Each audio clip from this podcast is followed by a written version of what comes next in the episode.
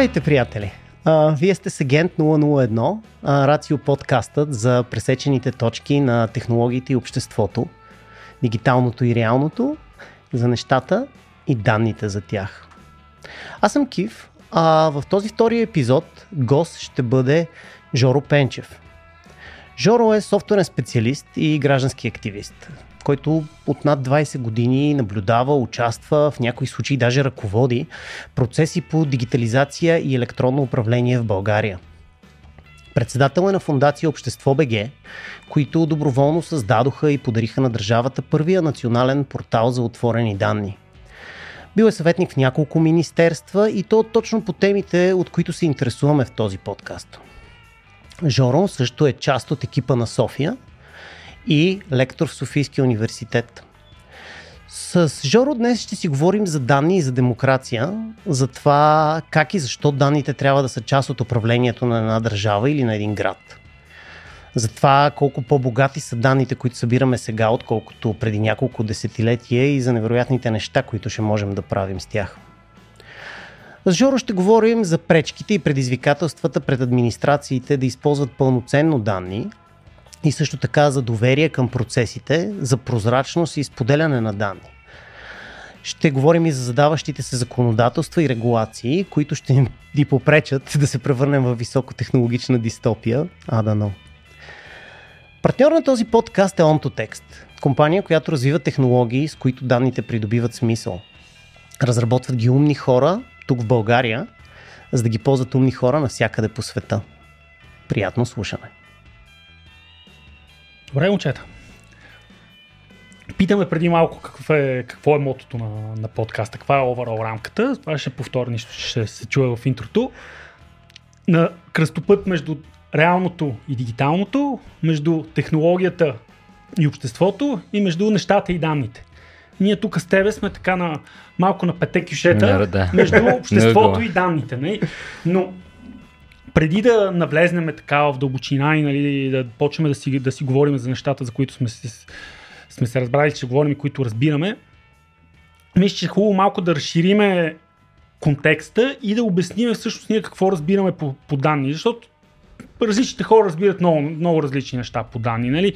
Някои разбират една графика, друг разбира една екселска таблица, някой разбира една база данни. Нали? Ние сега ще говорим за, за данните в обществото и в, в управлението и как, какво, как те го осмислят, но преди това нека, нека много набързо да кажем какво са данни и какво ще имаме предвид пред данни. Да. Ами ти много правилно го каза, че горе-долу всичко в този свят може да бъде окачествено като данни. А, но е, така ни се случи да водим едни курсове а, на тази тема тази година и иска за който ползваме, нали, той е, разбира се, взет от авторитетните източници, че данните може да ги разбираме като запис на някаква информация. А това пак е много общо казано. Нали, каква е тази информация? А, аз би го качил така за обекти и за случки. Може би това е интересното нещо от гледна точка на това за какво ще си говорим днес. Ам, и даже ще направя още една такава дихотомика. Данни за средата и данни за поведението. И по данни за средата, необщо казано, разбираме ам, това какво се случва около нас по някакъв начин, ам, което би било от интерес. Например, колко вися на задръстване, а, колко време ще живея, евентуално. А, колко деца са се родили тази секунда. Нали, това са такива класическите статистически неща, но би могло да е доста по-широко. Най-общо казано обаче какво се променя в света около нас. Докато поведенческите данни, които много често придобиват един дистопичен характер, ние сигурно ще навлезем в тази тема, е, по-скоро се опитват да познаят нали, кой съм аз на база на това как реагирам на това, което се случва в средата.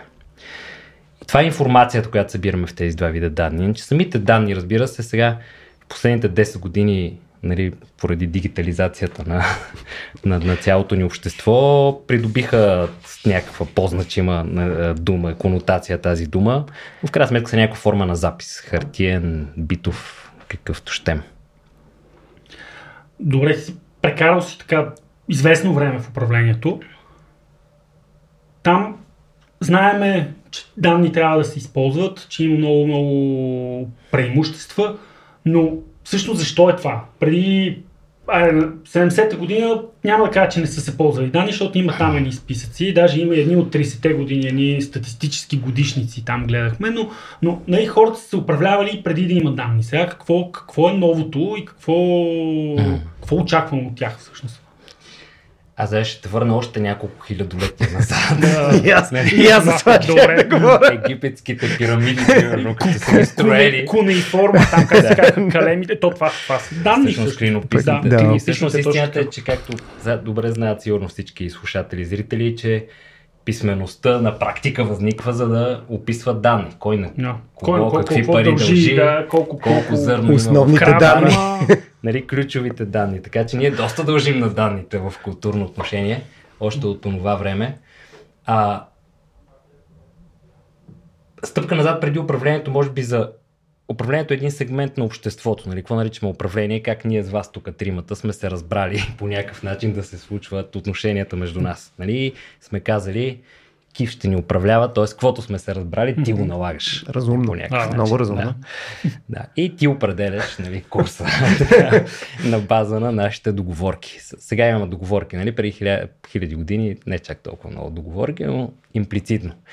А, освен този аспект с управлението, ние разбира се всякакви видове отношения, такива социо-економически можем да минаваме през данните. В момента е много популярно това как стартъпи примерно ползват данни, за да генерират стойност, науката за какво ги ползва и така нататък. А, то е ясно, че научният подход сам по себе си, примерно, той задължително минава през данни. Какво се е случило в предния експеримент, какво се е случило в сегашния.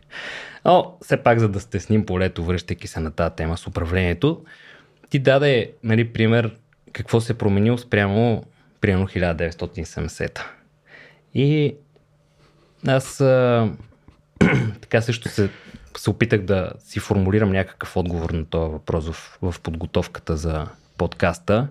Какво всъщност толкова се е променило, че днес говорим за evidence-based policy making, data-driven governance, тата, нали, някакви такива неща. А, че това да заслужава термин по-различен от това как фараоните са управлявали строежа на пирамидите. И според има няколко ключови такива аспекта.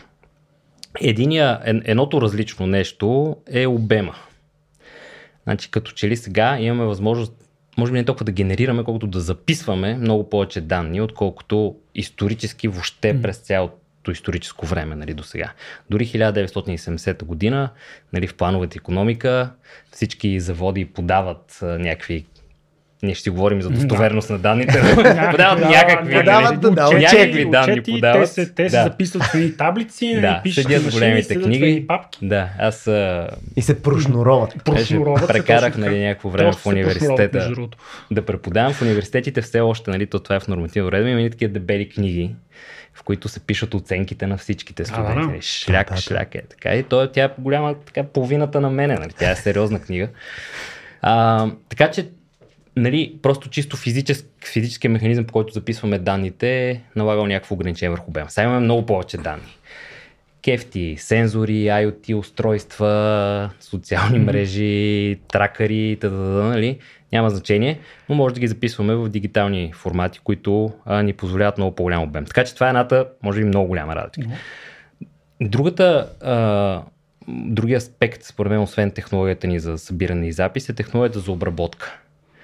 Някакси преди, дори с компютрите, нали, все пак от там 40-те години нататък, а, възможности да се обработват големи обеми от данни бяха доста, са били, айде да не кажем бяха, но са били доста ограничени. Докато сега ам, много е ефтино всъщност да се обработват големи данни. И това е също нали, някаква съ- съдържателна разлика.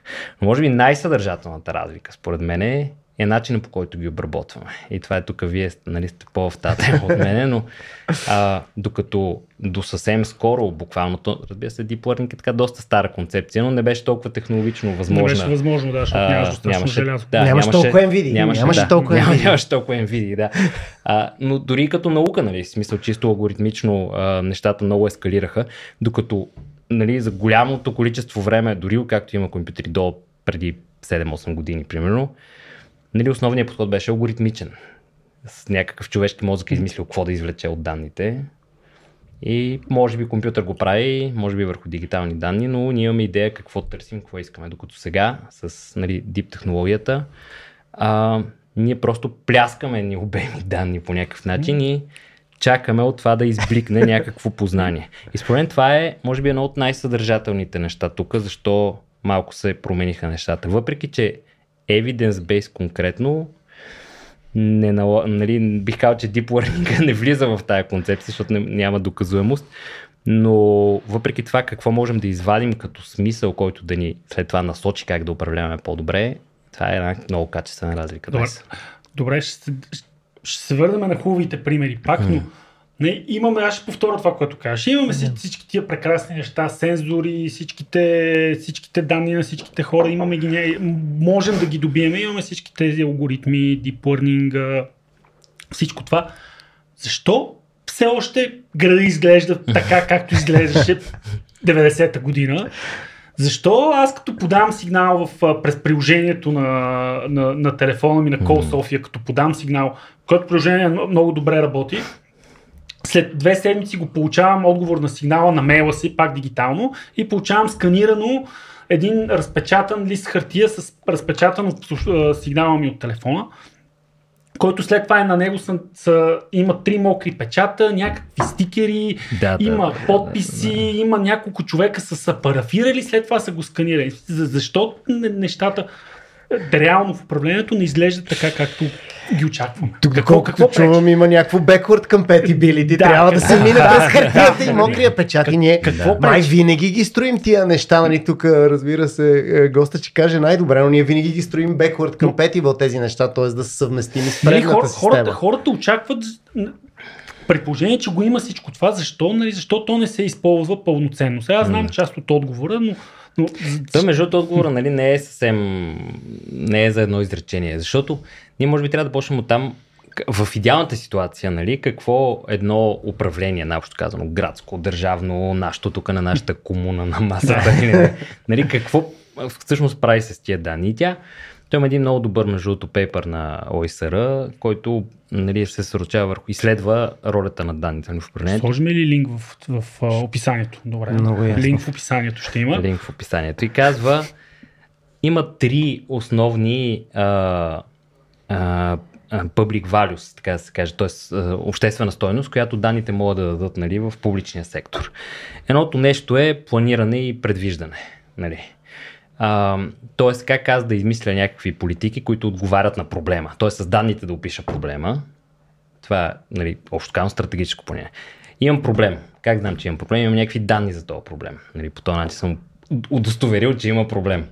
Тия данни може да са 500 човека ми протестират mm-hmm. през прозореца. Нали? Това също е някакъв вид. Нали? Е, това, това ще е доста, Има такова, ня- до, доста по-скоро Perception стратегическо планиране. Искам след две години Не, да ма, има само 200 Да. през прозореца.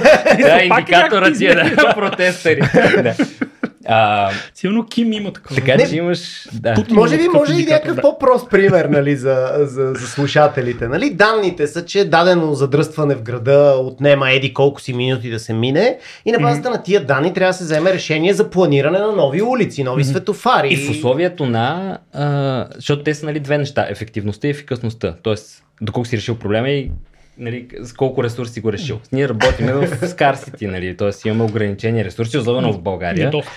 А, така че, а, нали, ние трябва да това, къде използваме данните, да определим от всичките 6 супер задръстени кръстовища в София, къде ще построим нали, това Да, на две нива. Или... къде, къде едно евро ще Да. има най-голям ефект. Да. Или Да. за да не ме чуят моите колеги от екипа на София, няма да строиме на две нива, къде ще сложим лентите, за да не минават повече хора. Да. И нали, това нещо ти е планирането. Тук ти помагат данните за планирането. И малко по-напред времето предвиждането. Нали, а, примерно статистическия институт, каквото прави, прави демографска прогноза. Тук сега в този град нали, ще намалява устойчиво населението, не стройте супер много. Пак надяваме се Да, на базата на да. данни Да, да. я прави тази демографска прогноза. Да, т.е. имаш нали, този вид планиране. И тук вече идва тук и тия висок, високите обеми от данни, така наречени дигитални двойници. Нали? Сега вече можеш да го правиш това много по-добре да моделираш реалността и по-умно да планираш. Нали? Това, е, това е един аспект.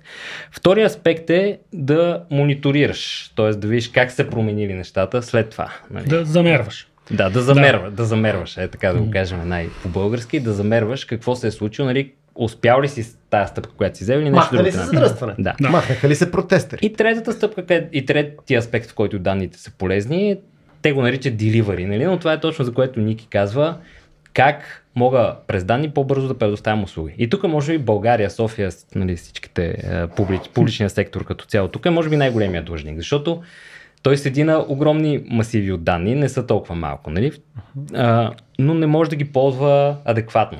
Какво значи, че не може да ги ползва адекватно? Те не текат между системи, не стигат от системи до хора, няма навързани към тях нали, модели, които да правят смисъл. Тоест цялата тая верига от създаване на публична стойност, която почнахме от данните, е много слабо развита в България.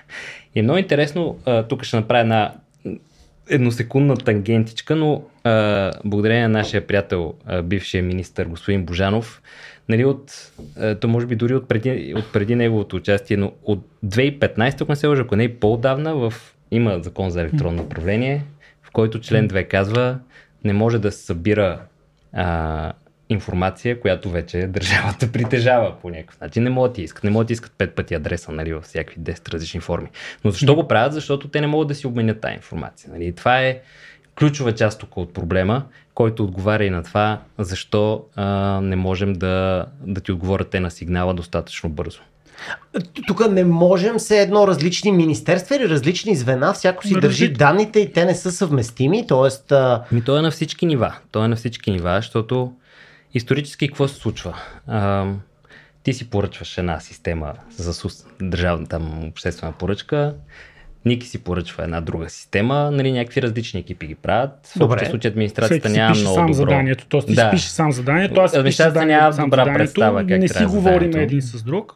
Никой не е мислил за данните. Нали, сега вече уж малко по-добре, но дори сега не се спазва кой знае колко.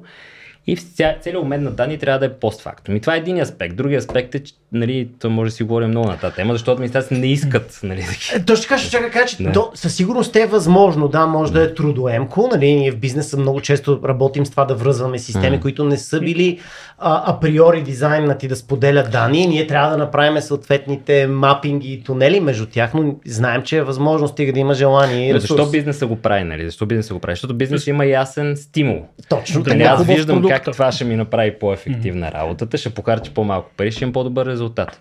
От гледна точка на администрацията, стимулите са нали, няколко пъти преместени през времето. А особено за самата администрация, нали, защото тя не се хвали с, политика се хвали с постижението. А, тя зависи от много други външни актьори, нали, които другите администрации по някакъв начин. Няма познанията, плащат и малко. Тоест, нали, целият инсентив, структурата е малко по-различна. И практически, ако сега си представим идеалната ситуация, нали, както ти казваш, ето сега общината знае, а, на градско ниво е по-лесно да си ги представяме нещата, защото нали, данните описват физическата среда. Сигурно всички знаем нали, е, тая поговорка, като сложиш едно, не поговорка, ми така туризъм, като направи общината един парк и почват хората да правят кални пътеки, нали, там където... Да. Това знаеш как на английски много хубаво се казва Desire Path. Desire Path, Desire да. Path. И нали, исторически какво се прави? Изчакват се една година да се види къде са калните пътеки и след това една разумна Ги община, нали, би ги асфалтирала, да, защото така или иначе, нали, ще минават. Не, не, не, не, не, тук. Не, Оставяме хората. не, не, не, да, сега ще ти кажа. Но сега, нали, да, но, но това е един много тъп пример за това как през следене на бихевиора на хората, нали, можем да направим някакъв извод за това ам, къде всъщност е най-ефективното транспортно решение, примерно общо, общо казано. Нали, в наши дни ние това може да го направим през някакъв дейта модел, който не се налага да се тъпче картинката, нали, предварително.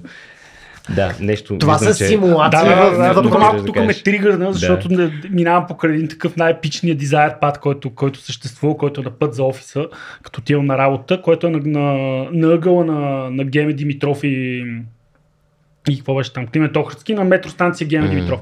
И там между метрото и спирката на автобусите, където спират три автобуса, има едни 150 метра, които минават напряко през една градинка, през която всеки ден минават хиляди и хиляди хора. Тоест, то не е, това не е, не е кална пътека, е кална магистрала. Тя наистина е кална, днес е мокричко. ров направо. Да, каля е ров и накрая, като свършва вече, като стига до бордюра, има един бордюр, на който всички си изтриват краката и, и има кални купчини и отпаднала кал от това, което хората, на хората си трият. Това е там от преди да се преместим в този офис. Тоест от началото на 20-та, поне, нали? Аз мисля, че от преди това. Но вече е трета година това нещо си седи там Да. така и никой не му обръща внимание. Най-вероятно е част от терен. бюджет. Да, най-вероятно. Не, сега, тук, нали, да, да не хвърляме всичко на гърба на данните. Защото никой не е направил нищо до сега, нали, са някакви други, други дефицити. А, но, така или иначе, нали, аз този пример с пътеките го дам, защото това е някакъв вид събиране на данни за поведение, нали, които То важи за информират. трафика и за скръстовищата. Да, които по, по някакъв начин информират. Сега в идеалния свят, какво имаме? Ние събираме от всякакви такива източници на данни по сравнително консолидиран начин, стига до някакъв общ, как да го наречем, Хранилище. хранилище. Да. да, то нали тук нова дискусия може да отворим за warehouse, лейкове, Граф, спейсове. граф от знание може да, да, граф от направим. знание. с Но използвайки- стига до нещо, което е консолидирано и то е направено удобно. Тоест, нали, по лесен начин данните, които мога да агрегирам за да са ми полезни, идват в този стори, някой ги използва след това. И света върви в тази посока. Нали. И, и в Европа, и в Америка, в Корея, нали, големите дейта ползватели вървят в тази посока, как това да го направят лесно. И след това, на база на тия данни, да мога аз да направя бърза промяна, това, което е лесното и качествено различното сега е, че това почти в реално време вече мога да го правя. Нали? Не е да го правя Тоест да веднъж на обереш година. плод, нали, Да. виж къде имаш най-много bang for the buck. На... Точно така, да. Нали, къ- къде мога да постигна нали, с единица усилие? а, Ефективност на левчето ли е? Да, the да, еми да, the- На български трябва да е ефективност за левчето. Да. Да, и, и, и да реагирам по някакъв начин. И също нещо с сигналите, нали, когато ти подадеш сигнал, бе, тук има някаква огромна планина от кал, какво става, нали? Просто да има този флоу на информация, защото това също е данна, нали? Това е един, един data point, който е някакъв от неговото оплакване, да, което ни събира информация за средата по някакъв начин и тя да стигне до където трябва максимално бързо и да има алгоритъм, т.е. да има протокол по някакъв начин, по който това нещо се отиграва и някой реагира нали, по някакъв начин. Това е идеалната ситуация. За съжаление, ние сме далече от нея. Добре, а каква, не, какво се прави все пак тук или ще се прави? Да. Защото знам, че, си, че наблюдаваш тези процеси Да. и знаеш, нали така. Дай, дай, дай ни малко надежда, че все пак ще стане по-добре. Еми аз тук малко, да, намекнах, а... нали аз следя в, в Европейския съюз малко повече процесите. Те в Америка имат друг подход, но също Мгм. го правят до някъде. А, в момента, то не в момента, от 10 години насам, може би, ход топика нали, на, на полиси ниво са така наречените пространства от данни, т.е. как а, публичния сектор, частни доставчици, частни създатели на данни по някакъв начин, хора, научни институции, НПО-та. бизнеси и така нататък, НПО-та, а, да могат на едно място да събират и ползват данни, в което да има сигурност. Какво означава да има сигурност? Аз ако съм А1, примерно, и мога да дам на общината данни за това как пешеходците се движат из града, които иначе няма такива данни, нали? То става Да. малко surveillance state. Но А1 така или иначе ги събира. Сега тук Да. може да си поговорим след малко за това, за нали, дове... Ще ви разкажа Да, за, един, за един хакатон преди Да. няколко години Да. от италиански оператор. Много интересен. И сега, примерно, в момента какво се случва? Общината сключва някакъв договор с едно и казва примерно ще ви плащаме или за благото или така нататък, нали, правиме някаква договорка, Стойността на реклами... данните. CSR, Окей, рекламирайте се, да, правиме това нещо, вие ще, на база на вашите данни ще направим някакво проучване, ще измислим някаква политика и ще направим по-ефективно тук нещо. Също пространството от данни са а, такава концепция, която да направи това автоматизирано. Тоест платформа, може да си го представим, макар и сравнително абстрактна, която да ти осигурява този тръст, т.е. да осигурява, че ако едно ти даде данните, първо тя няма да си наруши договорите с нейните клиенти, второ, че няма общината да ги копира някъде тия данни. Нали? Тук има всякакви технологични въпроси възникнат, но това е най-общо казано концепция. Има и много хубав пример за пространство на данни, който те да- дават там в, нали, в литературата и документите. Е един той истински кейс, когато по време на covid един университет иска да натренира модел на Machine Vision, т.е. на разпознаване на картинки, който от рентгенова снимка да разпознава дали някой има long COVID или не, нали, дали му е на, нарушен белия дроб. Сега това е много просто, но там проблема е достъпа до данните. Болницата има хиляди рентгенови снимки, знае за всяка И знае. е- Да, само че ти никога по никакъв начин не можеш да придобиеш достъп до тях. И те използват тази инфраструктура на пространство на данни и правят една система, която не е данните да излезнат от болницата, ами на, на тези учени алгоритъма, да, а, тренировъчния алгоритъм да отиде в болницата, да се натренира вътре върху, върху техните данни на тяхната инфраструктура и да излезне само модела. Той само Да. предикша модела Но да това не работи с 200 болници.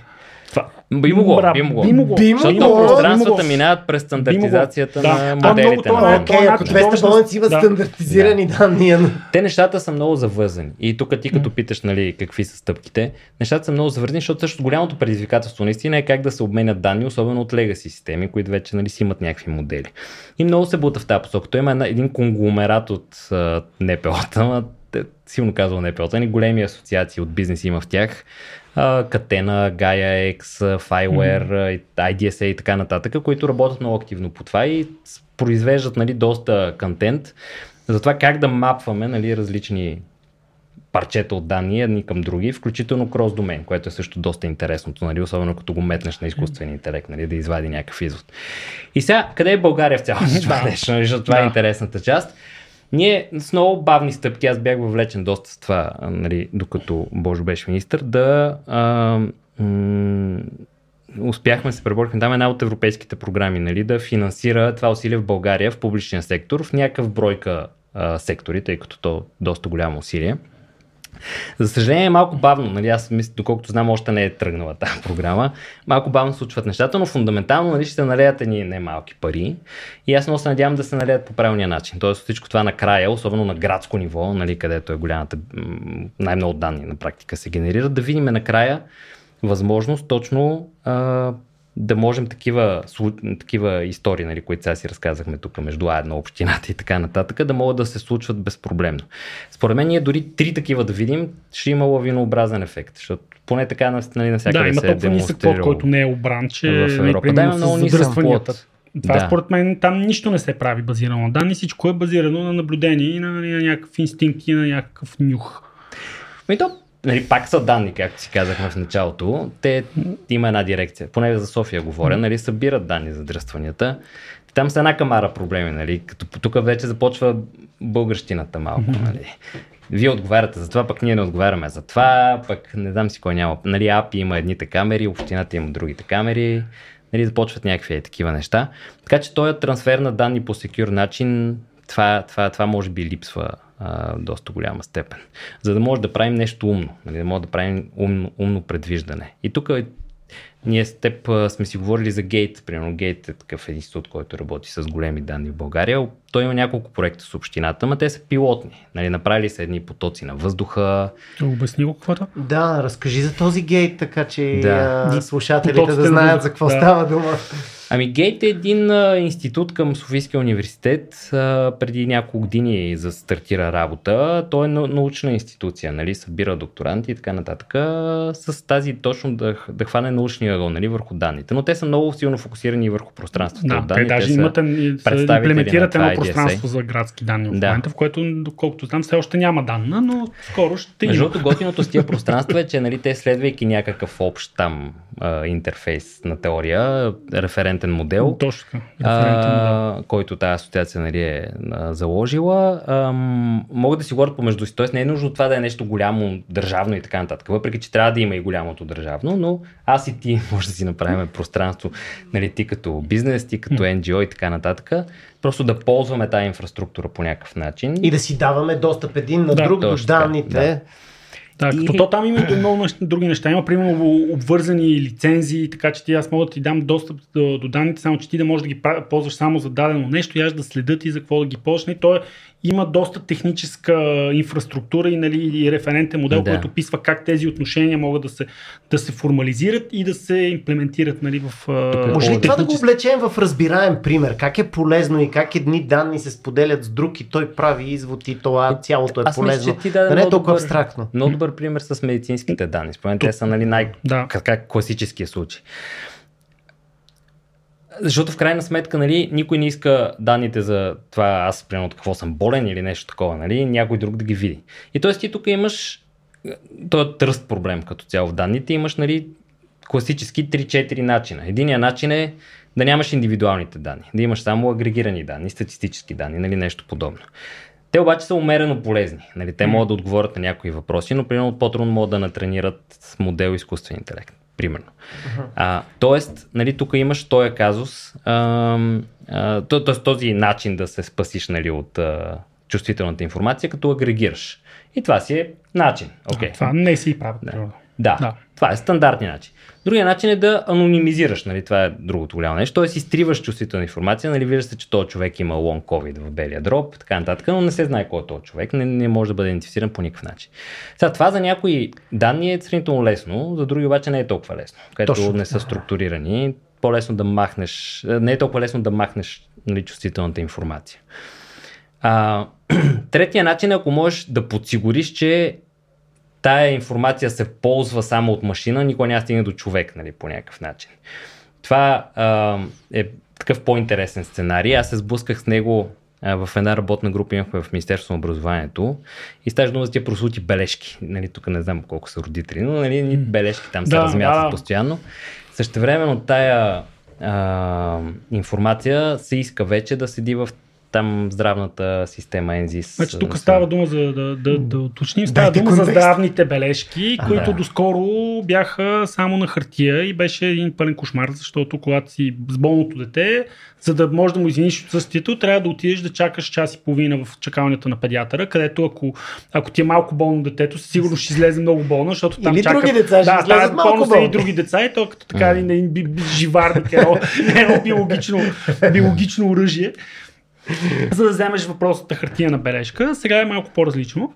И сега това е класически no. пример, в който една институция, да кажем училище, през нея Министерство на образованието, нали, ползвайки инфраструктура на Министерство на образованието, може да черпи някаква а, информация от друга администрация, Министерство на здравеопазването, която държи тази система с нали, медицинските данни. Yeah. Две администрации трябва да си говорят. И два регистра, да кажем, трябва да обменят информация. И това класически в България се случва през един култов инструмент, който се казва Regix, не е инструмент, но по-скоро шина, такава инфраструктура, no. uh-huh. която а, размята данни. Бъс. Тя е, нали, за времето си не е лоша. Нали, пак така мапва различни данни, но а, от една администрация към друга администрация. Проблем, а, обаче това е много бю, бюрократизирано. Тоест трябва Министерството едното да каже на базата на еди коя си наредба или закон, член еди кой си, да, а, вие може ли да ми предоставите тия данни? И много често те си отказват. И понякога си отказват, защото ги е страх. Нали, казват си, тук нещо объркам, ще стане някакъв теч. Ще. И голяма част. Това си моите данни, да. да му ги давам. Аз Обратно си ги. И, сам, и самото образование много често отказва. Например, аз искам си извадя карта за градския транспорт, съм ученик. И е, примерно общината там или ЦГМ, който издава тия карти, би трябвало да може да пита Министерството на образованието, този ученик ли или не е ученик. Нали? Обаче Министерството на образованието не е направило такава услуга ученик, не ученик, а то има цялата информация за оценки, присъствие, отсъствие. Да. И то казвам, аз не мога да ти дам толкова информация, защото ти неправомерно много искаш. Нали? А, разбираш ли? И тук става да. някакъв проблем. И тук проблема е, че те го мислят през призмата на това, ако аз сега дам този достъп, от другото администрация някой му давам правото човек да види да. всички тия данни, които са лични. Е, и нарушава GDPR, ала бала. И тук идва това, че ако вместо това машината ги вижда, т.е. другия софтуер на CGM, който издава, той прави калкулацията върху тия данни и само проверява ученик ли си не си ученик, без нищо от истинските данни да стига до другата система, а само това нещо, ученик, не ученик, практически нямаме брича в тръсти. Също нещо с COVID. Нали? Ако алгоритъма ми, който следи снимките е там, само там, където са данните и човек никога не може да види от другата страна какво е извлякал този алгоритъм, освен да, не е имало COVID. Нали, това е някаква форма на тръст.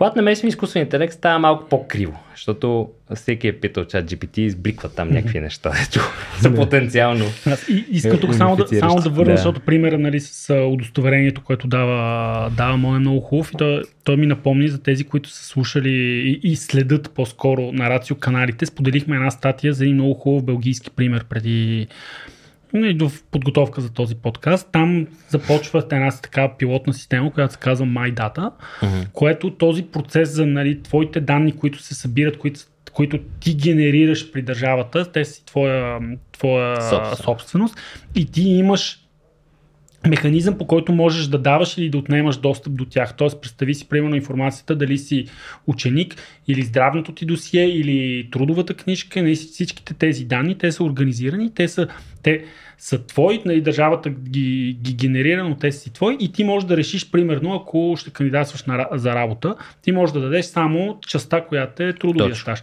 Да. Ако кандидатстваш за кредит, примерно, и ти искат нещо повече, може, но ти казваш какво, какво да дадеш и това нали, е подсигурено с, с крипто. крипто Аз това ще да кажа, че това е четвъртия, Да. четвъртия всъщност начин е консент. Нали, точно ти да кажеш, както с приложението, нали, сега вече Android и Apple, Да. Аз казвам, дай, да, давам си разрешение до локейшена, давам си разрешение до това. Да, точно.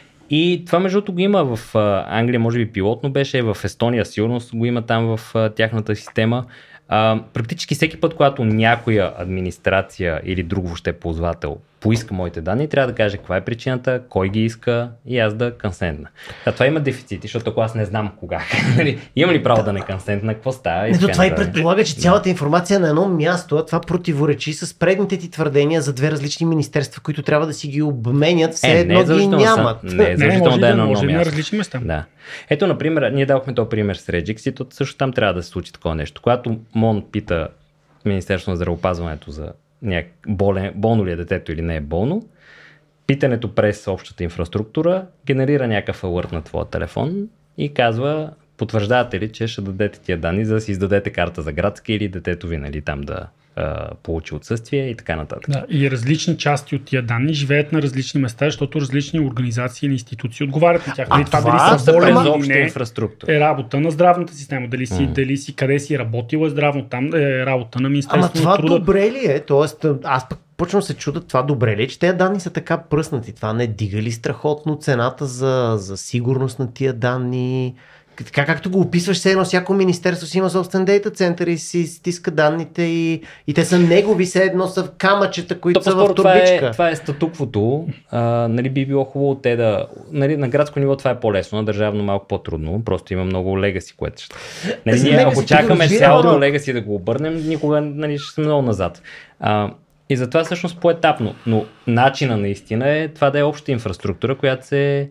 А, И, идеалната цел, каква е идеалната на цел? която Би тия министерства била са ползватели, нали, на практика. Да, данните са на едно държавно голямо хранилище, министерствата са отдели се едно голям, цялата държава е една фирма, а отделните министерства са отдели. В някакъв вид, да. Сега, това хранилище няма нужда да е физически едно. Не го да говорим за физически, но Да, очевидно не е сигурно. Да. То между другото ти е казваш но- фирма, защото големите, големите корпорации също се сблъскат с много, Същия много сходен проблем. същия защото проблем, Там силоси, различните отдели Да. генерират различни данни, всеки сам си е поръчал Google и. Facebook имат да. много повече данни за хората в България от българското правителство. Да, да, това е друго. Нека да не се лъжем. Те нямат проблем с данните, защото те са започнали, започнали като организации, които управляват данни. Тук говорим, примерно, за една фармацевтич, фармацевтична компания. Наскоро си говорих, нали, няма да кажа коя, но една голяма фармацевтична, фармацевтична компания, която излиза от един, мисля, че 10 годишен маратон на изкупуване на малки фармацевтични компании, които правят такива ге- ге- дженерик лекарства.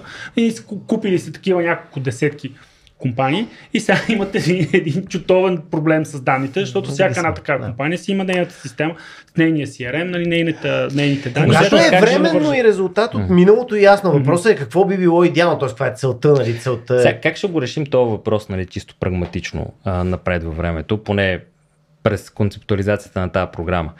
А, значи ние първо ще изследваме къде какви данни има. Това е правило няколко пъти. А, но минава време и Къде ситуацията какви се означава по министерства, Да, примерно. Това да, министерство да, да държи го кажем данни. министерство, нали? В идеалния случай общините. Да. Да. но да кажем министерство. Може и училище, защото те Може На да, всяко да. от тях нали, ще генерираме някакъв вид а, какво трябва да бъде свършено. Тоест делта да го наречем. Да, Тоест а, на места има примерно 60% от данните са на хартия, бих заложил културния сектор, че по-скоро в тази ситуация. Или има въобще няма в данни. Excel, Да. който си го поддържа на неговия компютър. Да. После ще се опитам да го сравнят това, статук, това нали, тази моментна картинка с а, нуждата. Нали.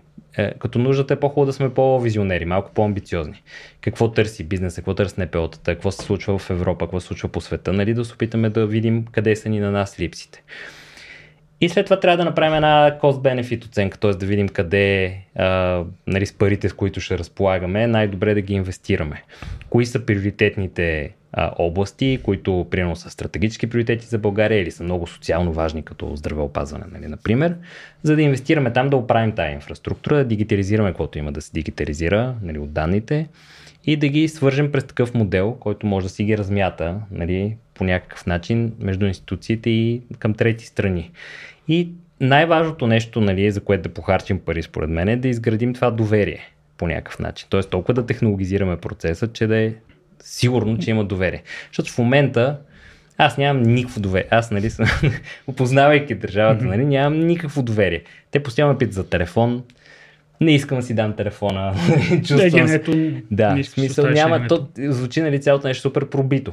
И то проблем с доверието, между другото, той не е само между мен и българската държава, там ясно, че е така, но както Ники каза, то е между корпорациите и държавата, между корпорациите помежду им, между стартъпите, ще ми вземеш данните и идеята, нали. Тоест, това е ключовата задача тук Европа, която поне се опитва да реши, е това доверие. Да, то не е само в България. Чрез технологията. Да. И ти каза, нали, блокчейни, нали, които следят всички транзакции. Аз ще да питам, тук да. не е ли момента, като говорим за доверие, да се намеси и блокчейн в някаква форма? Това се питат от както абсолютно. има блокчейн, да. нали, и, и, това е едно решение, за което още не е намерен проблем. Ами не, то блокчейн е едно, блокчейн е едно очевидно решение на този проблем, защото сега, нали, очевидно решение е да кажем има прозрачност. Сега ние не сме забранили копирането на данни, но поне има прозрачност кой ги е копирал. Тоест, да ще го обясним има малко и непроменимост на, на данните, ще го което е... На... А, да. преди, преди решенията, да. нали, все пак тази липсата на доверие, тя да. има, има смисъл нея до някъде, ага, защото е, хората се, да. притесняват. Нали? И, и, защото аз гледам също тук бележките да. и си, си, си го написали. Хората се притесняват от нали, това, че като се съберат, като си дадат данните на някой, че някой може да, да, да, да нещо да направи с тях, не по някакъв начин да им навреди, да ги продаде, да ги даде на чужда компания. Ето днес, днес дадох три интервюта за продажбата на школо, където се да, да, седат да, да, данните да, да, на българските деца, които са продадени на чужда компания. През това време и... българските деца седат в, в... Те всъщност не са продадени на чужда компания, защото данните са, притеж... са собственост на училищата не са собственост на, на платформата. Школа, да. Но през това време, нали, да, всичките тия деца седат в TikTok и, и, и доста по-богати така и шарени данни отиват, mm. отиват в Китай, да. пресяват се през, през там ка, властите Те, и после се продават и роботите за данни. Да. ни знаят къщите да. вече на да. да. Ама това страшно ли е? Тоест, ами, а, това е този страх обективен ли е? Какъв, какъв, е, това е какъв е? Дайте това да го изговорим, защото това според мен е супер много интересува хората. Е... Аз бих защитавал тезата, че ако всичко е прозрачно, тогава не е проблем. Е, не може всичко да е прозрачно. Много неща не искаш, примерно. Не искаш да ти е здравното ти състояние да е прозрачно. А. Ти може... Ще може да си дискриминация. Не, е, не има не проблем. Искаш... Да. Има проблем. Ако е за всички, ако е симетрично, пак ли ще има проблем? По-скоро да, защото тези, които са, нали, имат от какво се притесняват, бе, не казвам криминален смисъл, mm-hmm. нали, но по какъвто и да е, по каквато и да е психологическа причина, нали, ам, би трябвало техните права да бъдат защитени. И според мен, там където пък прозрачността, пълната прозрачност би била полезна, е това е точно между държавата и а, между институцията да. и граждания. И това аз преди Общество БГ, като започваше, а, ни бях поканени от прозрачност без граници. Не ги знаете прозрачност без граници. Имаше една, точно въпрос, така отворените данни нали, бяха голяма тема. Може би ще кажем две думи mm-hmm. за това. А, защо е тази прозрачност? Защо пък трябва а, администрацията да ти ги дава тия данни нали, на обществото? По, по, по, какви са причините в крайна сметка? И тук ще навлезем и в цялата да, тук ще работа навлезем, с демокрация. Дайте, дайте първо с... Не, но само да, да кажа това, че... А, и практически тогава имаше един много известна, а, Иван Кръстев беше написал, нали, един доста известен мислител политолог, беше написал един пейпер, в който беше казал, тя прозрачността е симптом на недоверие по някакъв начин. И аз много не бях съгласен. Един друг мислител. И аз не съм съгласен с това. Един друг мислител, който е написал, че проверката е висша форма. Висша форма, да. И аз по-скоро нали, давах тогава такъв пример, какъвто е в IT средите. Там всеки, който пипа по кода на програмата, нали, това е добре известно. Всички го знаят. Всички го нали, виждат. Така нататък. Могат да коментират. Да. Могат и всъщност, да... изведнъж атмосферата е много по-продуктивна, нали, отколкото някой да има инсенти... Е, стимул да крие нали, какво се е. И така е администрация, която буквално си връзва гащите. Нали. Ма защо трябва да знаете аз колко не работя, какво съм постигнала и така нататък. Всъщност, ако прозрачността тук е ти, както ти кажеш, даденост, нали, която не се поставя под въпрос, да. нали, тя просто е част от, от а, мисленето по някакъв начин. От дизайна на системата. Ще иначе. Да. Да, той има и много там много аргументи. И друг аргумент е, че като е при прозрачност, много хора могат да погледнат и да намерят да, чи, чи, чисто брой очи, които гледат даден процес, ще намерят нали, някакви грешки в него, някаква ще дойде някаква идея да се по-добре да, не, не, да, се ще има, да, ще, ще, ще може някой да, предложи, да прави смислени предложения на реални данни. Хубаво, Но това е стрикно нали, в тази хипотеза на така наречените отворени данни. Нали? Данни, които са генерирани с публичен ресурс, не са лични, и, и могат да служат за създаване на стоеност. Тази стоеност може да е журналистическа, примерно, нали, както ние най-често а, имаме тази, тази ситуация. А, може да е бизнес стойност, нали, по някакъв начин, примерно. Може да е научна. Може да е научна. Нали, тия стартъпи, които гледат къде има парко места и те насочат, примерно. Нали, да, да, да. Е такова. Тоест, а, има много стойност, която може да бъде създадена от тия данни. И администрацията трябва малко да въпреки че от 10 години нали, насам това се случва, продължава да бъде не съвсем споделено виждане. И тук сега някаква много голяма тема също може да отворим какво точно са отворени данни и дали това, че ние сме си публикували на страницата регистъра са отворени данни, нали? Е, също може би да, интересно. А... Ники искаше малко повече за Не, аз искам малко да, преди това да, да, за доверието и нали, една, една скоба да отворим и бързо ще затворим нали, за, за дистопията, за, свързана с данните. И държавата хубаво да представяме си една, една държава, която събира много ефикасно данни, която всичките тези всичките технически проблеми за интеграция, за навръзване са, са решени, всичко отива на едно място, както Киф иска, няма. Точно така. И тази държава всъщност става супер е зла, зла защото да. с тези данни може да направи каквото, каквото си иска и на практика ти не можеш да имаш тайна от нея не можеш по никакъв Май тя не може да има тайна от тебе, нали? Трябва да е Защо да не може, защо да не може да има тайна от тебе? И поне в моята представа отворените данни са такива. Не, не, не, тук, не, тук още не сме ги отворили Обществото данни. може да тук... погледне всички данни на държавата. Тук още не сме, не сме ги отворили данните, просто ефикасно ги събираме. Дали, както, е, да, да, okay. при, точно, окей, okay, държавата, която само събира данни и не ги споделя, това е surveillance state, да, така ли е си го представяме? Да, да. Това, това е уч, очевидно е, ние дистопия добре известен пример. Имаме нали? Китай, го, точно така, Китай го провежда да. този експеримент. Китай си признава, е. другите може би не си признават. Да, и какво да. правим, аз това искам да, да, да си поговорим, да. какво правим, за да избегнем, защото в крайна сметка, ако, ако решим, че не може да го избегнем, може би е по-добре да не, да не бутаме към тази ефикасност и да разчитаме на чисто на това, че не може да, да го прави, да, нали, че държавата няма капацитета да го направи, за да не се превърне в този surveillance state. Нали? Какво правим, за да, за да го избегнем това. Са, ние, може би трябва да тръгнем от там, че ние в момента сме в surveillance state, нали, сме в България, на практически surveillance state. За от моята камбанария, нали, абсолютно нищо не спира никого от администрацията по-настоящем да провери каквото си поиска през нечи чужд акаунт, през данс да ти слушате. Нали? Да, Няма през има човек, човек в Има МВР. инструментите да бъде surveillance state, но не го използва. Е, няма как да Защото не, няма не нужда, защото няма да. ресурс. Все пак surveillance иска ресурс. Да. Нали? Трябва и да си богата държава. Но това е много подобен проблем, за който си казваме, на той, който нали, в пространството от данни седи, как корпорацията нали, си дава данните на някаква друга корпорация, но запазва собствеността върху тях. Това е много подобен проблем. И всъщност тия решения, които а, по някакъв начин записват тия достъпи и най-често искат, да кажем, и в крайна сметка искат консент, а, според мен те са нали, пътеката, по която трябва да се движим. Всякакъв е проблема. Блокчейн, да, той може да запише промените в данните, може да запише кой ги е достъпвал, всичко може да запише, нали? И там никой не може да пипа, защото ще споделя. или да. непроменимост на данните има в блокчейна. Да, и освен това, нали, пълен, пълно логване на това, какво се е случило, което е споделено между много заинтересовани страни, т.е. никой не може да, не може едновременно да всичко. Да, може да бъдат изтрити или променени. Да, запис, всички нали, имат копия от всичко. Да. Но естествено, каква е цената нали, за това нещо? Са някакви безобразни обеми нали, информация, които през цялото време се генерират, които са още по-големи обеми от самите обеми данни. И тук има все пак някаква технологична града, нали, е, която удря. Нали има втори слой, трети ами, слой, какво беше те? Че има така, е, тя, те са го поизмислили, ма те са го поизмислили. А не зависи колко е голям обема данни, нали, какъв е, какъв е обема на транзакциите и така нататък. Тоест, има някакви технологични ограничения.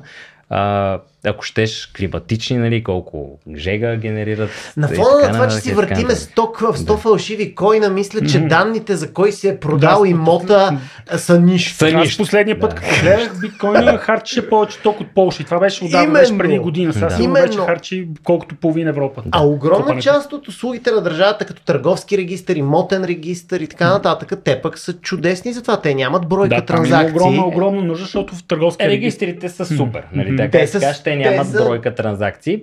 повечето от тях, нали.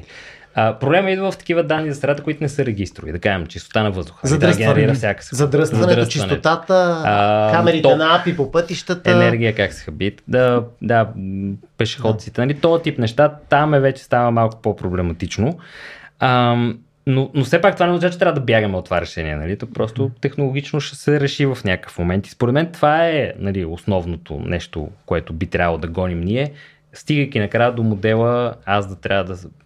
Ако не да се съгласявам, то поне да виждам какво се е случвало. Нали? Е, то до някъде в търговския регистр е така, нали, като има някаква промяна и получавам един смс, че нали, нещо се е променило там. Да. Тоест, нали, ако Да. да, тичам, Ако ако, не съм аз, ако не съм- апартамента, да. ако не съм аз, зарязвам всичко и търчам към агенция по вписванията. Но, Така. на мен ми хареса нещо, което Кив каза. Според мен е важно да си го кажем, че нали, това е може би mistrust, т.е. недоверието в това за какво се ползва данните, но ти много правилно каза, че данните и наличието на информация за това какво прави държавата и въобще там някой актьор друг, а, всъщност е причина да имаме доверие, т.е. генерира доверие по някакъв начин.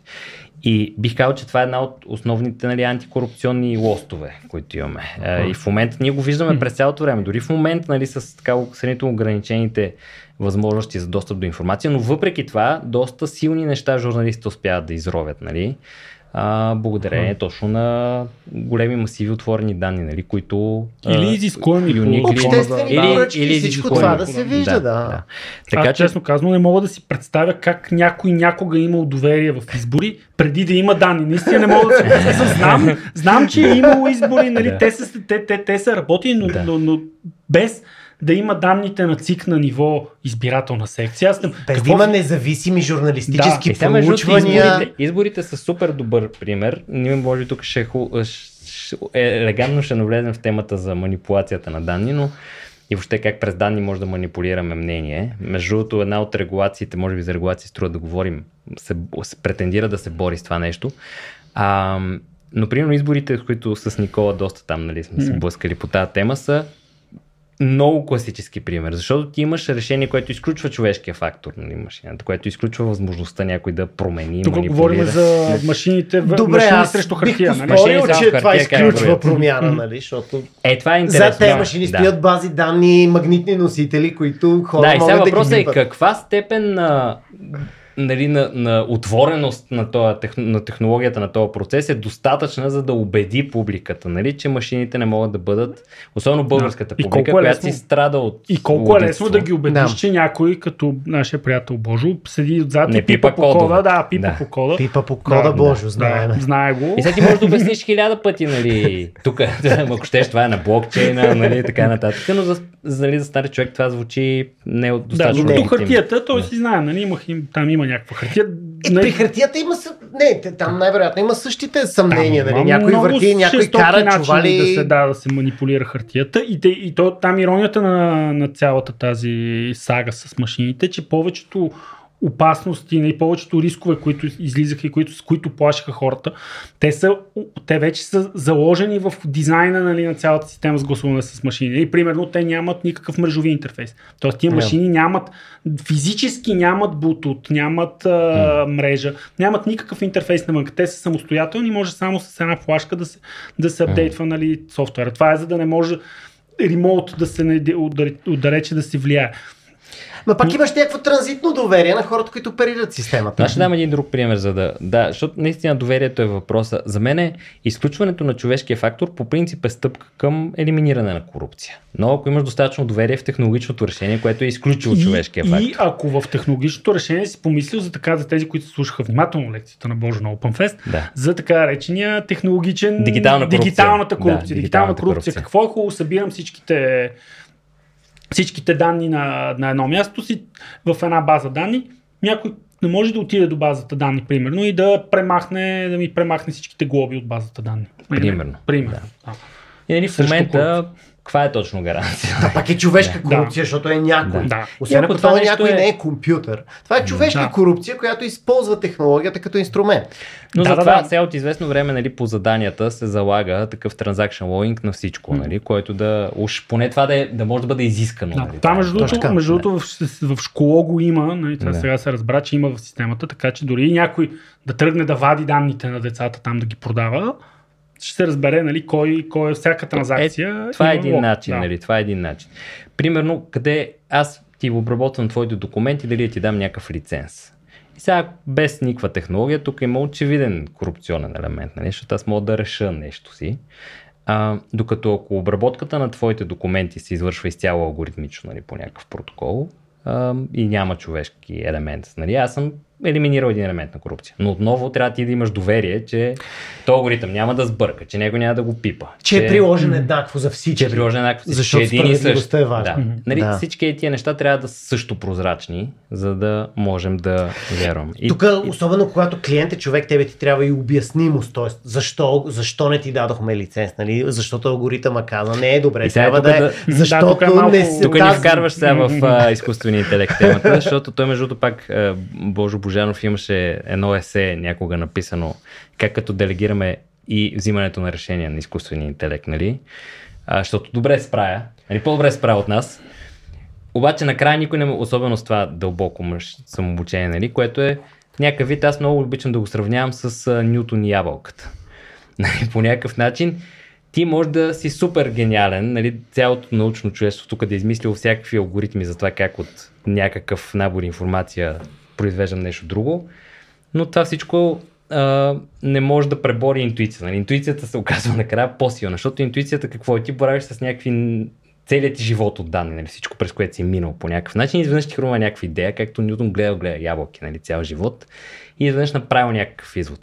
И то е много подобно на начина по който статистически нали, работи а, машинното самоучение, вади някакъв самозародил се извод, който не може да бъде алгоритмично достигнат а, по никакъв начин от наличната информация, това, което Но наблюдава в света. И не може да бъде обяснен. Решава Не може да бъде обяснен как е стигнал до това Как е нещо, стигнал до защото то буквално е интуиция, нали? Това е същия, същото нещо. Много ми харесва та- тази посока. Аз наскоро четох за един журналистически текст за някакво раз- разследване във Франция. Значи там тяхната социална служба, която нали, за, слушателите, тя и за, и за вас, нали, във Франция отношението с социалната служба е така, той е част от човека. Нали, не е като тук, не е нещо далечно. Там всеки има, има някакво отношение Някакво с вземане, държавата, да, нали, защото да. те там те облагат с, с много, много сериозно ти взимат данъци, после ти връщат много сериозно данъци. Там, ако си, ако си безработен, ти да получаваш помощи, ако си студент, получаваш помощи, ако родиш три деца, получаваш много помощи. Не имат ад, адски много такива отношения с социалната служба. Те са 60 милиона французи имат, всички имат отношения с социалните. И те направили модел за, за анализ на риска, на риска за злоупотреба. И кой, как, кой ще излъже социалната служба. Кой точи Как каста? го, да, кой точи каста. Как са го направили? Ами, от, от случайните разследвания, които ни те си имат, имали преди данните си, имат някакъв, някакъв процес ни там на случайни разследвания, нали, на някой на нюх на, на човек и събрали доста голямо количество. Забравих колко, но някакви, мисля, над 100 хиляди, примерно, примера, нали, на доказана Data points. злоупотреба, data points, доказана злоупотреба. Тях са ги вкарали в някакъв модел, направили са фичери, така, нали, какви, какво се гледам, примерно възрастта на човека, в какво, са, в как, каква, какво семейство живее, колко деца, къде живее, така, така, така. И на базата на това нещо са извадили, нали, алгоритъма е извадил, ами ето това, това е рисковия профил. Нали, някой, примерно, който живее с а, родителите си, много е беден, а, има Е, disability. Също, което банките правят, Да, дали да, да. дадат кредит в края на краищата. да, това не е практика, или китайската но партия проблема, да проблема на това нещо е, че тези, нали, това описание, този профил, който, който излиза от системата, ми, това е най-клетия човек на света. Нали? Той, той наистина е изтеглил късата клечка на, на, на, така, на, на, от лотарията на обществото. И ти като го видиш на черно на бяло написано и като кажеш, че това нещо е излезнало от, от, от машина, и хората казват, леле, леле, край, ето, го, ето е дистопията. Ето Е, е дистопията. чакай, ако излезе от човек е окей. Тоест, ако една леля ги е прегледала тия данни и е казала, то не става, А не, тогава е някакси Не, по-хуманно това, ли ама сме не, го защото казали. това е профил, нали? т.е. после системата гледа и нали, ако ти попадаш, ако ти си толкова клет, със сигурност ще дойдат, ще те аудитират. Разбирам, просто има ли разлика дали го прави изкуствен интелект или естествен? Тоест, каква, не, има, разлика, каква е разликата? обаче каква е? По-скоро има разлика между така наречен изкуствен интелект, т.е. Нали, дълбокото deep learning алгоритмите и стандартния на предвиждащ модел на банките. Ще който беше ползваме. предвиждаш модел тук. Защото в крайна сметка ти, ти го каза преди малко, ако едно и също нещо прилагаш на всички, нали, може би окей до някъде. Да. да. Защото банката си е дала условията. Ти трябва да отговаряш на АБЦ, за да си рискова Особено ако група. са в числа, да. Да. А, съвсем друго става и те, нали, тук да минем малко на дистопията и научната фантастика, но а, в Westworld сигурно, нали, сте гледали Да. там третия сезон, беше точно посветен на тази тема. Това беше цялата тема на сезона, нали, на практика, как изкуствен интелект профилира по някакъв начин хора, обаче не е на база на един алгоритъм, който към всички прилага, ами deep, в смисъл, хвърляш там всички данни за е живота и той TikTok, прави някакво. И никой не знае как е стигнал И до ти, този ти избира следващото видео, с което ще... И няма проследимост нали, за това на изводите нали, по някакъв начин. Просто това статистически, нали, това е едно интуицията на изкуствения интелект. И нали, в този момент започва да става вече проблематично. И, и тук може би трябва да, да си кажем и голямата извира по някакъв начин и голяма тема за демокрацията, защото той е тип а, нали, прехвърляне на отговорност през данни към неясен начин на взимане на решения, започва да става проблемен за демокрацията по някакъв начин. Тоест, както данните са супер полезни, за да, за да е институцията прозрачна, нали, е, гражданите да могат да взимат информирано решение и така нататък и така нататък, така ние сме всички сме виждали нали, как през данни гражданите биват повлиявани да ам, И става Нали, в, в един момент става неизбежно. и като да. информация, и като поведение. И това започва да става вече много проблематично, защото не може да бъде проследено по никакъв начин. И тук е голямата регулаторна битка, според мен, на нашето време. Как може това да бъде предотвратено? Да, защото нали, има един момент, в който също така на, на, на институцията и на, на, на диктатора, който ти много обичаш, ще му ще го слади и ще каже ми, добре, аз вече толкова хубаво събирам данни, я още малко данни. Примерно, дайде от, а, сега от смарт колите и смарт колелото ми, което си събира доста данни, дайте и тия да ги събираме, нали? защото и от тях може да извлечеме нещо. И тия в един момент се оказва, че всяко мигване е някакъв дейта point там в, в тази система и съответно този модел на риска вече нали, не гледа само къде живея, на колко съм години и колко деца имам, ами гледа как си мърдам краката, как мигам, как, къде, къде се намирам в кой момент на деня и ми аз нямам тайни от него и съответно Аз ако има някакво поведение, което не иска диктатора аз да правя, той винаги ще разбере, че го правя. Нали, Това е... Да, от това то ги е страх много хората точки, всъщност. да, лич, личната информация, Да. неприкосновената информация, непроследимостта на изводите, възможността за повлияване на поведението, на база на данните за поведението. Тук вече започваме да имаме неща, които стават много трудни, понеже са на толкова голям мащаб, нали се Са. Аз ще кажа, че мащаба ма е проблема, защото това всичкото описано може да се прави и само от хора, без никакви компютри, просто обема да, данни ще е много да. по-малък. Със сигурност А, много- щази би могло Да, Точно да, така, да, много да, специални да. служби са Да. събирали данни, правили Да. са изводи, профилирали са време хора. са губили в това. А, да, просто сега единствено опасността е, че може да го правим супер ефективно. Е, да, и то точно мащаба е И че мащаба е с много нули отзад. Той Не, не е да просто по става 10. непобедим от човешко усилие. не? Тоест не, Да, не, а в тази се може, необозрим. не можеш да ги излъжеш нали, до някъде. Да. И, и, и това е като че ли страха и нали Европа, както винаги, Европа е нали, по-предпазливия играч, с повече регулация, така нататък. Нали, от Штатите, Китай, те си имат всеки техния подход, но като цяло доста по без... Е, не безотговорно, но така смело. Смело, Да, по-доста смело е думата. да. Смело, Move fast and break things в края на краищата. Абе, там май, май почва да се може чупи. да за Китай много не знам, нали, но за Да. щатите май почва да се чупи. Защото в крайна сметка, нали, то, това с демокрацията вече са много пъти са говорени тия примери, там Брекзит и така нататък. Та Цялата история е известна, но ти в крайна сметка, колкото и информация да дадеш, да направиш достъпна през отворени данни, през каквото искаш, нали, в крайна сметка трябва да има ангажираност, трябва някой да иска да я прочете тази информация, да я търси, но голямото количество хора не са, нали, не са по този начин, не им е такова поведението.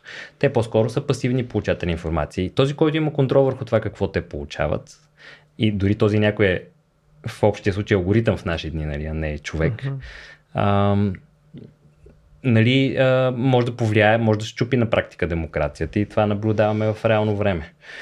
И това е голямата А, борба. да, защото също има човешки актьори в системата. Човеш... Ако, ако, ако няма човешки актьори, ако, Това е интересно, да. Не, то, Защото- това е научната фантастика Това е- тук. Нали? А, ако няма човешки актьори в цялото управление, това, това тогава изведнъж виждаме ли тази опасност? Защото нали, до, до голяма степен това, което тези модели и невронни мрежи нали, копират е, е нашия, нашия съзнателен мозък, докато но те нямат нашите mm. рептилски функции на това да сме гладни, да искаме да се размножаваме Това и да е се на трепем. Иан Банкс вселената. Това с ще там- да кажа. А, понеже, нали, доста с научна фантастика занимавам, нали, той има две, е, очевидно две основни четения. Нали, оптимистичното на Иан Бенкс в поредица за културата, нали, там са ни много а, такива просветни диктатори с изкуствените интелекти. Те, Точно така си представям си те изкуствения интелект се като... грижат, няма Да. проблеми, нали, те са измислили най-доброто нещо. А, и всичко се така, пазара се е настроил, нали, може така да Мгм. го кажем по някакъв начин. Сега там не се казва, аз поне нали, не, през какво е минало, нали, за да стигне до там. Има други хипотези, примерно в Дюн Вселената, нали, там а, изкуствените интелекти са се обърнали срещу Да, Рънов, а, май. човечеството. И ние каквото виждаме до сега не е особено обещаващо. Нали? Всички си спомняте този бот там преди 5-6 години, дето започна да стана веднага някакъв супер расист, да, да, почва да повтаря. Естествено. Защото в крайна сметка с сегашната технология, с сегашната технология, нали, той работи с това, което има. Това, което има, съжаление, в общия случай, нали, това е човешката природа нали, в наши дни, а, си е артефакт на строя, в който живеем по някакъв начин, нали, целият свят. С малко изключение, но на практика целият свят. И си вади и доброто и лошото по някакъв начин. И изкуствен интелект няма как да се из, да излезе нали, на някакво друго ниво на реалност, което да каже, окей, това го махам, няма се обучавам от него, само от това ще се обучавам. Нали, няма как да стане това нещо. И рисковете са ясни нали, в, в тази хипотеза.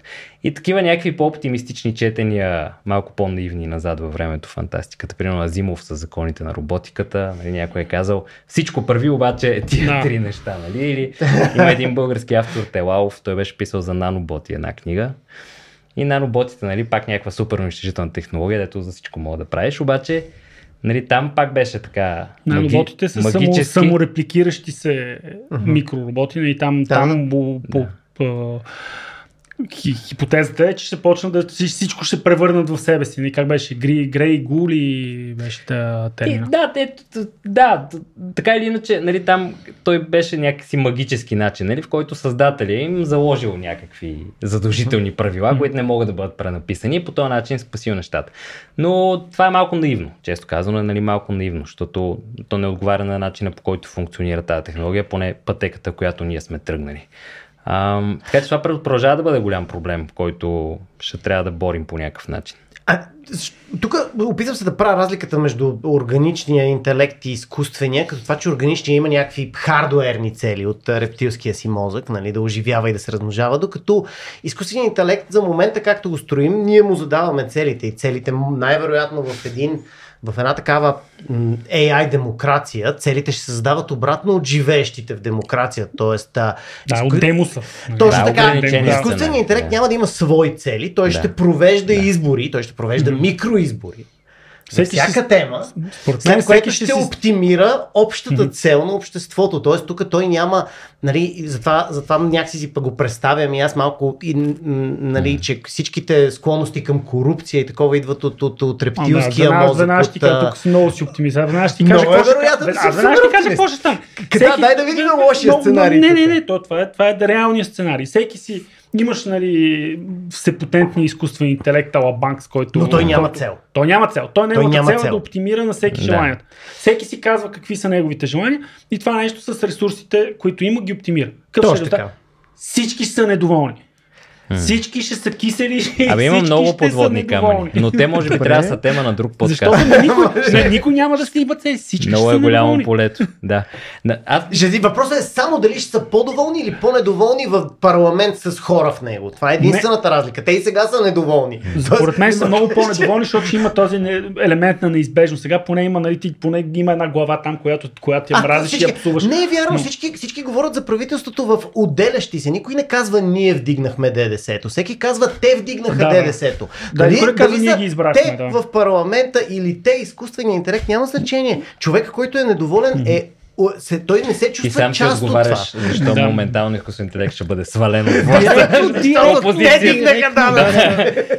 А, Според мен трябва да има, да, да, да има партии, разли... да, да, по някакъв начин да се, да се, да се Да запази. изкуствения точно интелект. така, Син запети- изкуствен интелект и червен точно, изкуствен да, поне интелект. Да, да, поне хората да имат някакво, някакво вид участие. Дали. Мисля, че това трябва да го сложите в тизъра. да. Да, да. А, да, ние... А, И кафяв изкуствен интелект. Наистина, доста е, корелацията с демокрацията е съществена и наистина Европа се опитва малко да ги регулира. Тя сега приех, не, не се се още приел но почти на финалната права а, акта за изкуствен интелект. А, Да. тя някак, според някои страни е ограничен като обхват, но там нали, голямото нещо е, че се класифицират всички софтуери, ползващи изкуствен интелект. Висок риск, нисък риск. В една така. пирамида на четирите нива на риск. Да. Да, точно. И нали, малко през самодеклариране, но глобите, нали, примерно, са огромни и така нататък. И другото нещо много интересно е този генеративния изкуствен интелект, който нали, сега всички ние познаваме тук в последните две години. А, вече трябва да бъде видимо, че... а, Аз това е много, нещо- много Да. сериозна, Което- сериозни аргументи към това мисля, че това Да, е ние имаме цял епизод Да, за мен е право и Да, да, генеративните невъзможно. AI. Ме, ме, ме, ми е, да. напомни за преди 15 години, когато аз живеех в Япония. Там имаше още тогава нали, такава политика, когато нещо е в каталог а, или рекламна брошура и така нататък, винаги трябваше да пише там на японски ImageDes, т.е. че е генериран, т.е. това е фотошопната снимка, нали, а не е истинска снимка, така че да не си мислите. Та нещо подобно, но действително е малко нереално. А, за данните също има няколко регламента, които прие а, нали, комисията. Първо има една директива за отворени данни, която нали, постулира това нещо, че всичко, което се създава с публични пари, би трябвало да може да се ползва. Да, Благодарение въпросният на нея... Data Government Act. Не, Не, това това е е Open Data директивата. Да, тя директивата Окей. още от мисля, че 90... 2019. Не, А, преди преди това, това има преди една предишна, след 2003 2019 е последната версия, която беше сега наскоро пренесена нали, в нашия закон за достъп до обществена информация. А, и другите два регламента, те са акта за данните и акта за управление на данни, а, които какво казват горе-долу? Акта за управление на данни а, се опитва да реши този проблем как да се споделят Да, данни. а, които анонимизацията не са по- Да, точно ето това нещо да регулира нали, по някакъв начин, така че да изгради доверие. Акта за данните, който е по-далеч от приемане, защото бизнесите много ритат срещу Мгм. него, естествено, а, се опитва да регулира собствеността. Тоест, примерно, аз ето нося един Така. такъв часовник. Те следи. нали, данните, които Garmin взима от мене, не правя реклама, нали, така ме Fitbit взима от мене, а, нали, аз да мога да ги притежавам напълно. Сега това до някъде в момента се случва под натиска на пазара. А, обаче колко нали, има доверие в него не е много ясно. Но, примерно, да мога а, нали, да бъдат накарани бизнесите първо да могат да обменят данни помежду си, нали, т.е. аз да мога да си взема данните от Garmin да ги сложа в... Ама това е утопия. Това чай е- Това да- не е утопия. да- да смисъл, те могат да го пример. И аз накарат. искам да дам Те един могат да пример тук, накарат. защо е утопия. Да. Нали, целият комплайанс нали, ситуация, какъв е подхода на регулатора? Ние не можем да разберем дали вие сте ги изтрили тия данни, не можем да разберем дали сте ги а, нали, дали може да ги управлява човек и така нататък, но в случай, че док- се докаже, че не сте го направили, Яката ще ви глоба. наложиме глоба, която ще ви фалира. Нали. Да, и да, това си- е подхода. Имам Да. един пример така от, от щатите, за което ставаше дума наскоро, е за там техните тяхните фермери, нали сега вече тракторите са някакви чудеса на технологията, напълнени с, ка- с а, електроника и там нали, има една, една драма, че ти всъщност нищо не можеш да направиш, защото той софтуера си е, е затворен. Right to repair ли е това? Да, но, но, е но, но то, за, за, за друго става дума тук. Значи тия трактори, докато, докато работят нивата ти, те събират данни. Ти в договор за купуване на трактора си казва, че тия данни не са твоя собственост. Там няма нали, Data Act, няма GDPR, няма всичко. Това е те данните са собственост на про- производителя на трактори, John там на. John Deere. John Deere събира данните от всичките фермери, прави там с тях каквото прави, оптимизира си тракторите и ги продава на някакви брокери за данни, които ги искат. Тия брокери на данни ги продават на финансови, там на Wall Street маняци, които са се научили на базата на тия данни да естимират колко ти е, Да колко ти е продукцията и ако, ако мисля, че няма, не си произвел достатъчно, защото е било много сухо или защото нали, те, те виждат от този трактор Точно дали, така, дали точно така. пшеницата ти е окей или не, ти шортват твоите цени Точно на практика Залагат ти на цените да, на залагат- пшеницата. Да, залагат Да. на цените на пшеницата и от твоите данни ги използват срещу тебе, за да ти да плащаш по-малко. Аз искам да кажа и защо първата ми реакция беше това е утопия. В много случаи този, който ти предоставя услугата, не може да ги няма. Тея данни най-простият пример е Телеком. Ако Телекома ти каже, че не знае къде си, те лъже. Да, Той да, да. знае с коя клетка те обслужва. Да, Неговото Не, не, то- данните са му необходими, за да те е обслужи. абсолютно така. То това още по GDPR, нали? Вече. А, въпросът е, че ти трябва да можеш, нали, по някакъв начин. Т.е. че ти имаш собствеността върху тия данни. А, това означава, че тия данни не... Телекома няма право да каже, ти подписвайки се, ми предоставяш собственост за тия данни. Това го разбирам, Това е но, но не може да се от друга нещо. страна, нали, Да... Вече какво може да правиш с тази собственост, нали? Това е интересното. Но аз, ако ми позволите, искам да, да Позволявам. малко да обърнем към една друга тема, малко да се върнем на, на демокрацията, ако щете, на, на участието. Защото демокрацията за мен е много зависи от две неща. Първо да можеш да си информиран по някакъв начин, нали, за да е смислена демокрация. Това отворените данни нали, доста помагат, защото много овластява журналистите по някакъв начин да, и не само журналисти, ми въобще, ако ще всякакви актьори, да, И НПО-та. стига и... информация, която е умерено достоверна. Нали, тук как се Или колко да достоверно бъде са събрани. друг- да, Да, да е друг въпрос. Да. Но другата голяма задача е участието. Нали, само защото а, аз мога да бъда информиран, означава, че ще искам да се информирам. Аз искам да се информирам, когато съм ангажиран като гражданин. И това е една тема, по която аз и в общество БГ нали, ни беше голяма тема и в екипа на София, въобще цялата тая а, хипотеза. Ние много работим на тази тема, как всъщност гражданите се чувстват ангажирани не само с политическия процес, ами въобще с общността по някакъв начин. Средата. И аз лично много вярвам, че градското ниво е много добро за това нещо, защото много често на човек му пука повече за това около него, отколкото за какво прави кое, еди кое си министерство. Да, Аз, примерно, за земеделската политика, да, нали? точно, да, да, да. Около мен нива няма, има улица, Да, но има около мен е много ме вълнува. И около мен са хората, с които евентуално съм в някаква общност. Нали? Да, окей, тя, аз имам и виртуални общности, професионални и така нататък, но имам и тази около себе си. И понеже Ники, ние, ако се върнем малко в началото на разговора, каза, добре, защо София продължава да изглежда като Бейрут по някакъв начин.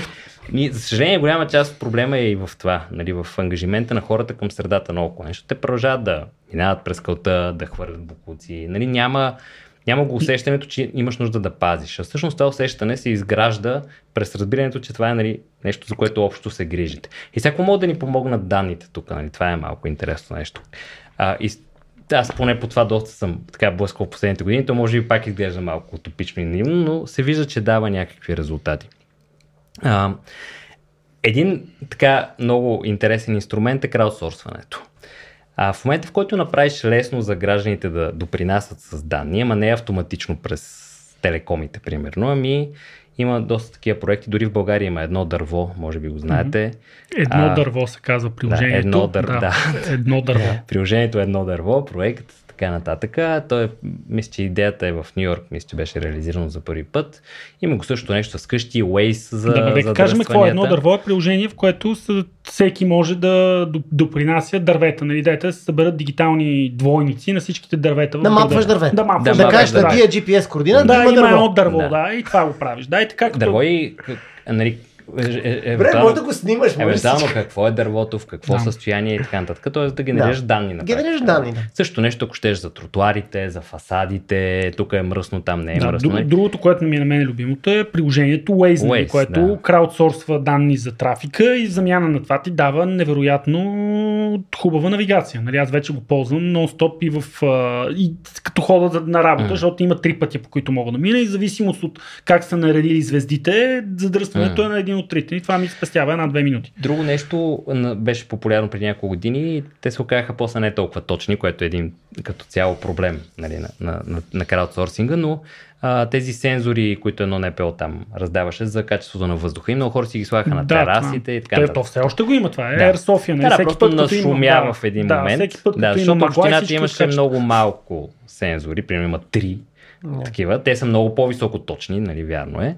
Но по този начин го краудсорсинг. И сега, защо краудсорсинга е важен? Той генерира данни, окей, хубаво, нали, потенциално достоверни. Но всъщност ти, ангажирайки се с това нещо, нали, започваш да си променяш малко мисленето и започваш нали, помисли какъв е шанса ти да ти пука повече за дърветата в София, ако си минал през този Да, процес ако и си, си го снимал, да това е твоето дърво, това е дървото, което Да. ти си Да, да. снимал и си качил в приложението и вече му обръщаш внимание всеки път, не подминаваш покрай него като някакъв фон, ами така Искаш да видиш какво е станало Да. с това дърво, какво е станало с този тротуар. Въздуха сега почваш много повече да се интересуваш. Нали? И това те прави по-ангажиран по някакъв начин. Не сега днес си говорихме за, За улиците, улиците, да. Да тагваш нали, там историята на улиците. по същия начин на правите улиците. по-ангажиран. И всъщност това е един от инструментите, които възпитава по някакъв начин демокрация. И ти тръгна през сигналите на Кол София, нали? Който започне да пуска сигнали в Кол София, започва да го яде какво да. става. И не спи, да, и, не- и, и, и продължава, нали, който пуска сигнали, продължава да пуска И сигнали. ние това много в общество БГ промотирахме. Това е силата на дигиталния инструмент, че сваляй прага за участие, ама сваляй го, защото да не е висок, да е нещо лесно. Той Ни- Ники казва люпане на семки. Люпане на да семки, е нещо да- лесно, зарибяващо, нали, което а, през цялата тая, целият този обмен на данни по някакъв начин те прави ангажиран с средата, с това, което се случва наоколо и по този начин те прави ангажиран с политическия процес. И това е едната нишка. Другата голяма нишка е как данните могат да ни позволят да правим по-ефективно дискусия, обществено обсъждане, ам, Какво да планиране по някакъв спор, начин, нали, да разрешим спор. Ако имаме да, данни, имаме нали, някаква живот и информация за здраве това. да гласуваме бюджета, как се харчи. нали, Иначе, иначе е който повече неща. крещи, той е Да. прав. нали. Защото в момента, не знам дали си бил на обществено обсъждане за някой устройствен план или нещо такова. Разбира се, че То не. първо целият Не, процес не е... съм. Кив, да, да, да, аз да, наскоро разбрах, че е гласувал и съм така до, доста, Винаги доста гласувам, впечатлен. винаги. Да. Но целият Но процес е като изваден от нали, пътеводителя на галактическия стопаджия. Нали, обявлението е на в чекмедже, е пазено от леопард, нали, какво беше там в мазето. Да. да. А, нали, това е едно на ръка. После обаче отиваш на самото обществено обсъждане и наскоро гледахме покрай решението на метрото една скица кмета на Слатина, който иначе е доста, нали, така се старае много добре се човека да информира. медии. Но Много го псуват. това много е имал, нали, плякнал един проект, а, съвсем архитектурен, от който абсолютно никой нали, не е специалист, не може да разбере какво всъщност се планира. Обаче сега през данни, дигитални двойници и каквото щеш, нали, много по-лесно да направиш една визуализация автоматизирана на това какво всъщност се предлага и да получиш много по-качествено обсъждане. Това, което Гейт правят, ние заедно с София Плани Гейт го правихме, така наречено параметрично планиране, малко да моделира. Ако сега този вариант го направим, какво значи това за трафика, какво значи за достъпа, какво значи за паркингите, ако този вариант направим. Симулации на различните Симулации, решения да. върху дигитален И двойник. тук данните и съответно да ги сложиш вече в някакви модели, които визуализират, а, а, нали, вадят някаква, някакъв смисъл от тия данни, правят изводи, а, предвиждат и така нататък, вече много помагат и гражданите стават много по-мотивирани да имат мнение, защото разбират всъщност нали, по някакъв начин това, което биват питани. Докато иначе са трима активисти, нали, които знаят за какво става дума и те участват. Да, и гражданите досега им с, нали, с а, властите и с общината е само когато нещата са на смърт. Там отиваш в общината, като ти изтекла. И усещането е, че не зависи от тебе. Докато по този начин, усещането е, че зависи от тебе. Че ти, аха, и сега аз мога да дам мнение, може да не е информирано, нали? То ще може да им бъде отговорено, но съм участвал. И когато съм участвал, и то съм участвал заедно с теб, ние вече сме нали, малко мини общност. Утре ще се видим, ще се познаем, че Да. сме участвали на това нещо и се чувстваме малко по-отговорни за това, какво се е случило. Ще, окей, не се получи, ама нали, бяхме там по някакъв начин. И според мен това е много силен инструмент, който много бих се надявал в София да го видим да расте по някакъв начин. Да, това е нали, една от основните ми критики към, към начина по който някак разни хора мис... искат да имплементират пряката демокрация. Тук нали, с референдуми на държавно ниво искате ли, да, из... искате ли да станем президентска република. И дават, вижте в Швейцария колко хубаво всичко ще решава с референдум. Да, да, ама там преди да, се, да кажат дали искат да, да намалят работната седмица, са били 20 пъти на референдум и на обсъждане за каква чешмичка да си сложат в, а, на тротуара и какво, какво дърво да посадат и откъде да минава, да, дали да е еднопосочна или двупосочна улицата. Нали. И като са научили този процес как работи, чак тогава може да имаш доверие нали, на, на тълпата, че ще вземе правилно решение в агрегата. Да, то между тук имаше един момент, където а, говорихме за това, че нали, с данните те накара да се замислиш, като си фърлиш букулка и като минаш през кълта.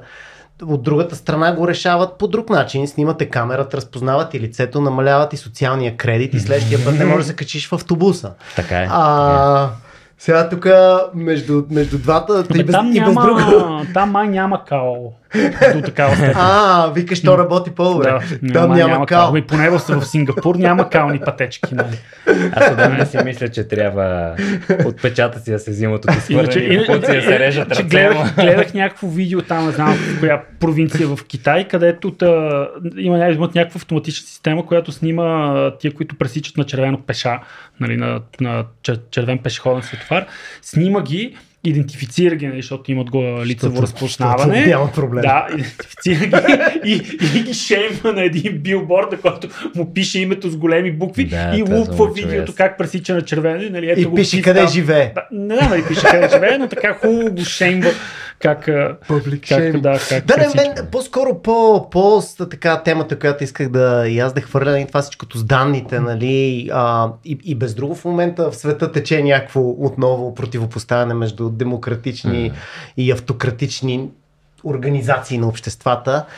Някое данните прави ли го по-силно, по-слабо? Кой е демокрацията по-уязвима ли е? Аз искам да отговоря първо. Според мен, колкото повече данни имаме и колкото повече по- събирам, има една държава възможността и капацитета да събира данни, толкова повече демокрацията е важна. Защото тя всъщност, тя пречи тази капацитет да се използва за зло, нали? Защото ти ако имаш, ако, ако нямаш този механизъм, вече диктатурата става много по-ефикасна нали? и се превръща в тази дистопия и Да, ама surveillance тук, state и тук това. е малко аргумента е на обратно, защото те, те, те държавите вече са демокрации или автокрации, Ами, технологията се са, появява. значи, точно нашата държава е на ръба. Не, нашата, Не, нашата точно- държава клирли не е на ръба. между, между, едното, между едното и другото. Нали?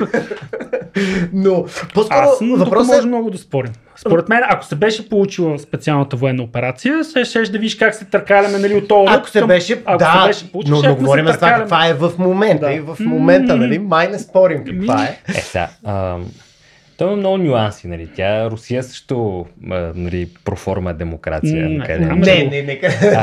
По-скоро. А, но, но нали, на това въпрос ти много според мен правилно го казваш. А, засилва възможностите и в двете посоки. И за нали, двете ли ги засилва или някой има Според ги засилва и за двете. Защото ако ние се абстрахираме сега от злоупотребата, абстрахираме се от злоупотребата и възможности за наказание и така нататък. Чисто от гледна точка на ефективно управление, ти и да си диктатор, и да си демократ, нали, данните ще ти помогнат Ще ти да постигнеш да по-добри избори. Точно Нали, това е ясно. И съответно това го виждаме и в Китай включително. Нали. Да, Китай е диктатура, но в крайна сметка а, те всъщност са много добри в това да... Те си Да, да. технократска култура като цяло от, от социали... комунизма насам. А, но виждаме, че успяват нали, да постигнат доста добри резултати по този начин. И те са, това, което диктатурата им даде, са много ефективни в събирането на данните, нали, което демокрацията е по-трудна Да. задача, заради целия privacy нали, елемент, а, който стои. А, така че това при, в демокрацията е по-забавено. Но, нали, както ти мисля, че Ники го каза, това, че аз имам данни, съответно прозрачно за това какво прави институцията, демокрацията прави демокрацията по-силна, защото гражданите имат възможност да по някакъв начин да следят. Има го този прак, в който данните могат да започнат да стават дезинформация. Нали? И тогава И демокрацията И да е изведнъж тогава по-уязвима, защото това какво мислят хората при демокрацията има значение Да. или поне има малко Да. повече значение, отколкото при диктатурата. Да. Диктатурата по-добре оцелява липса на, на, на подкрепа от хората. Нали, сигурен съм, че в Русия няма чак толкова голяма подкрепа. Не, не, там няма начин да там. Чух наскоро много хубава формулировка, че изборите в Русия, всъщност това, което е важно, но и не е важно кой ще спечели. Там, това, което се гледа е колко усилия ще трябва да положи държавата, за, За да направи да. така, че изборите да изглеждат легит. Нали? И това да, всички това гледат. Много ли се стара или малко се стара? Ако малко се стараем е добре. Ако много се стараем, не е Значи има- толкова. значи има, значи да. има проблем. Да. Добре, да. гледам там таймера и не така доста време останахме. Тук имаме още 5-10 минути и искам да завърша на... Сега, ако някой иска има възможност за работа с данни, има така, такъв, тип, такъв тип профил, занимава му с някаква, с нещо, някакъв или краудсорсинг или нещо иска да прави така да, да доброволство. Освен да се запише като доброволец в общество БГ или в данни за добро, което е най-доброто нещо, което може да направи. Друго какво, какви опции има тук сега в България? С какво може да се занимава? Ами, Дай да го те, то със сигурност нали, най-вероятно е бизнеса да го глътне, ако трябва да сме честни, тъй като а, търсенето продължава да бъде доста голямо в тази сфера.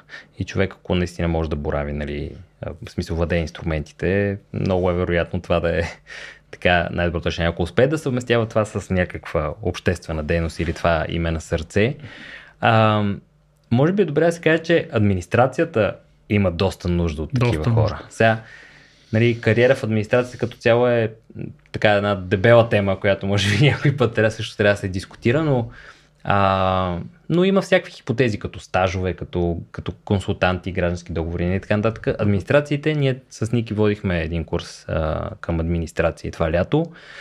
За съжаление, нивото е много далече от това, което ни трябва, за да, по, за да оберем плодовете на това, за което си говорим тук днеска. А, просто няма хора, които са подготвени не просто технологично, ами въобще като визия, като разбиране на това, събрал съм някакви данни, какво мога да правя с тях всъщност, нали, по някакъв начин. Ето това като че ли липсва. И аз много бих се радвал, ако младите хора имат такова желание да, да дадат там едно рамо, да потърсят, да направят някаква връзка, включително през НПО-тата. Като степинг стол. Добре, да, тук хубаво казахме, че тия хора де добре разбират модели и данни са повече в частния бизнес, отколкото в администрацията. Администрацията не ползва ли до някъде частни фирми за това, както ползва за буклука? Край ще частни фирми носят буклука, защо частни фирми да не помогнат с а, по-сложните Защо? проблеми? Защото, нека Жоро да каже, за модел за обществени поръчки. Чувствително как е. А, значи първо е чувствително нали, частна фирма да разполага през цялото време с данни. Това ням, по-скоро трудно може да стане нали, по някакъв начин. А, Спомням си за един търговски регистр нещо. политически проблем.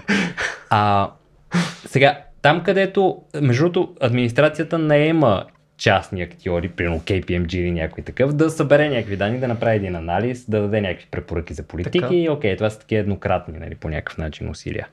Но понеже в начина по който ти го имаш преди някакъв постоянен екип консултанти, нали, които частна компания да удостоверя, според мен там основно чувствителността би била проблем. Освен това, как тук Ник спомена обществените поръчки. Как е ясно, че аз ще сключа рамков договор с твоята компания, а не с неговата компания? Нали? Каква... С моята Както е за буклука. да. Предполагам, а, аз малко съм на редукционист, нали? Решавам, че Да. след като е решено за буклука, може да се реши и за друго нещо. След като е решено за електропреносна по принцип мрежа. е възможно. По принцип е възможно. Да. Аз съм съгласен. По принцип е възможно. А, събирането едва ли, защото наистина чувствително. Може би аналитиката с всичките оговорки за тръст, Да. които направихме. Може би е възможно. Според просто не е стигнало до там мисленето. А и често казвам, това не е практика. Аз по света не си спомням за такъв случай. Има някакви квази частни или да кажем независими организации, примерно в Америка е такъв случай, които са нещо като емплойнати, с търговски дружества, но емплойнати от Те силно свързани с държавата. Те, те и Боинг е така. Добре, ако просто ми се занимава с данни, искам да, така, да, да пробва в някакви обществени данни, къде ще ги намеря? Така, да. добър, добър въпрос е това, да. Тук, Еми, тук малко слушам. темата за отворените данни, нали? Идва Да. то. А, има този портал за отворени данни, data.egov.bg, data.egov.bg така, който не е най-чудесният инструмент на света, но нали, е добра стартова точка, поне човек да се ориентира горе-долу. Какви типове данни има там? А, това е а, отворените данни на публичния сектор. А, по принцип всички администрации имат задължение по закон да публикуват там всичките публични данни, които Има създават. много данни. Значи портала има много проблеми, но, Но има основната доста. Някакъв пример за, за слушателите, какъв тип? Ми, например, аз резултатите- Кубични литри вода, пренесени от- Резултатите от матурата, примерно, или Резултатите от националния класификатор. Преброяването. Преброяване. Има са всички животни, отглеждани от животновъди, Да. например, Има- в България по Окей. Има, вид. Да. сега това не знам дали не е на общините, наскоро гледах регистрите с а, домашните любимци. Значи има едни ексели Да. с а, кученцата, които са регистрирани. Може да направиш графика с Може да правиш карта с кученца. Може Карта не, но може да видиш кое е името, Да. което е най- най-често срещаното име Сега за има- кученце. има няколко- Арчи. Има няколко големи проблема. А, единия е, нали, това, че данни липсват, едно ръка. Нали. Някои не могат, други не си изпълняват задълженията, няма значение. А, качеството е, за съжаление, проблематично. А на данните просто не са достатъчно качествени. Самия портал така оставя да бъде желано, той вече и остаря Да. малко, нали? Надяваме се да видим Но нещо пак има, има не е като да няма данни. Нали? Аз Да. всеки, всеки път се очудвам всъщност колко много данни има. Сега те малко трудно се търсят на портала, но И другото е да, Може да ги намериш, има. достъпността, точно така. В смисъл, много често те са, да кажем, всеки ден нов дейта сет. Нали, малко са трудни за обработка, но всички тия въпроси, проблеми са решими, фундаментално решими. Нали. Някой, както каза ти, ако му се занимава, това е добро място, откъдето да почне. И има още няколко такива инструмента, нали, които потенциално биха има един геопространствен портал, няколко информации на Софийско ниво, София План, на сайта на София План има доста голям набор отворени данни, те са географски данни, такива нали, свързани с локация в града. А, така че има откъде да се започне със сигурност. Има и NSI Infostat Да. портала, където има доста статистически данни, които са, те са в доста добро качество.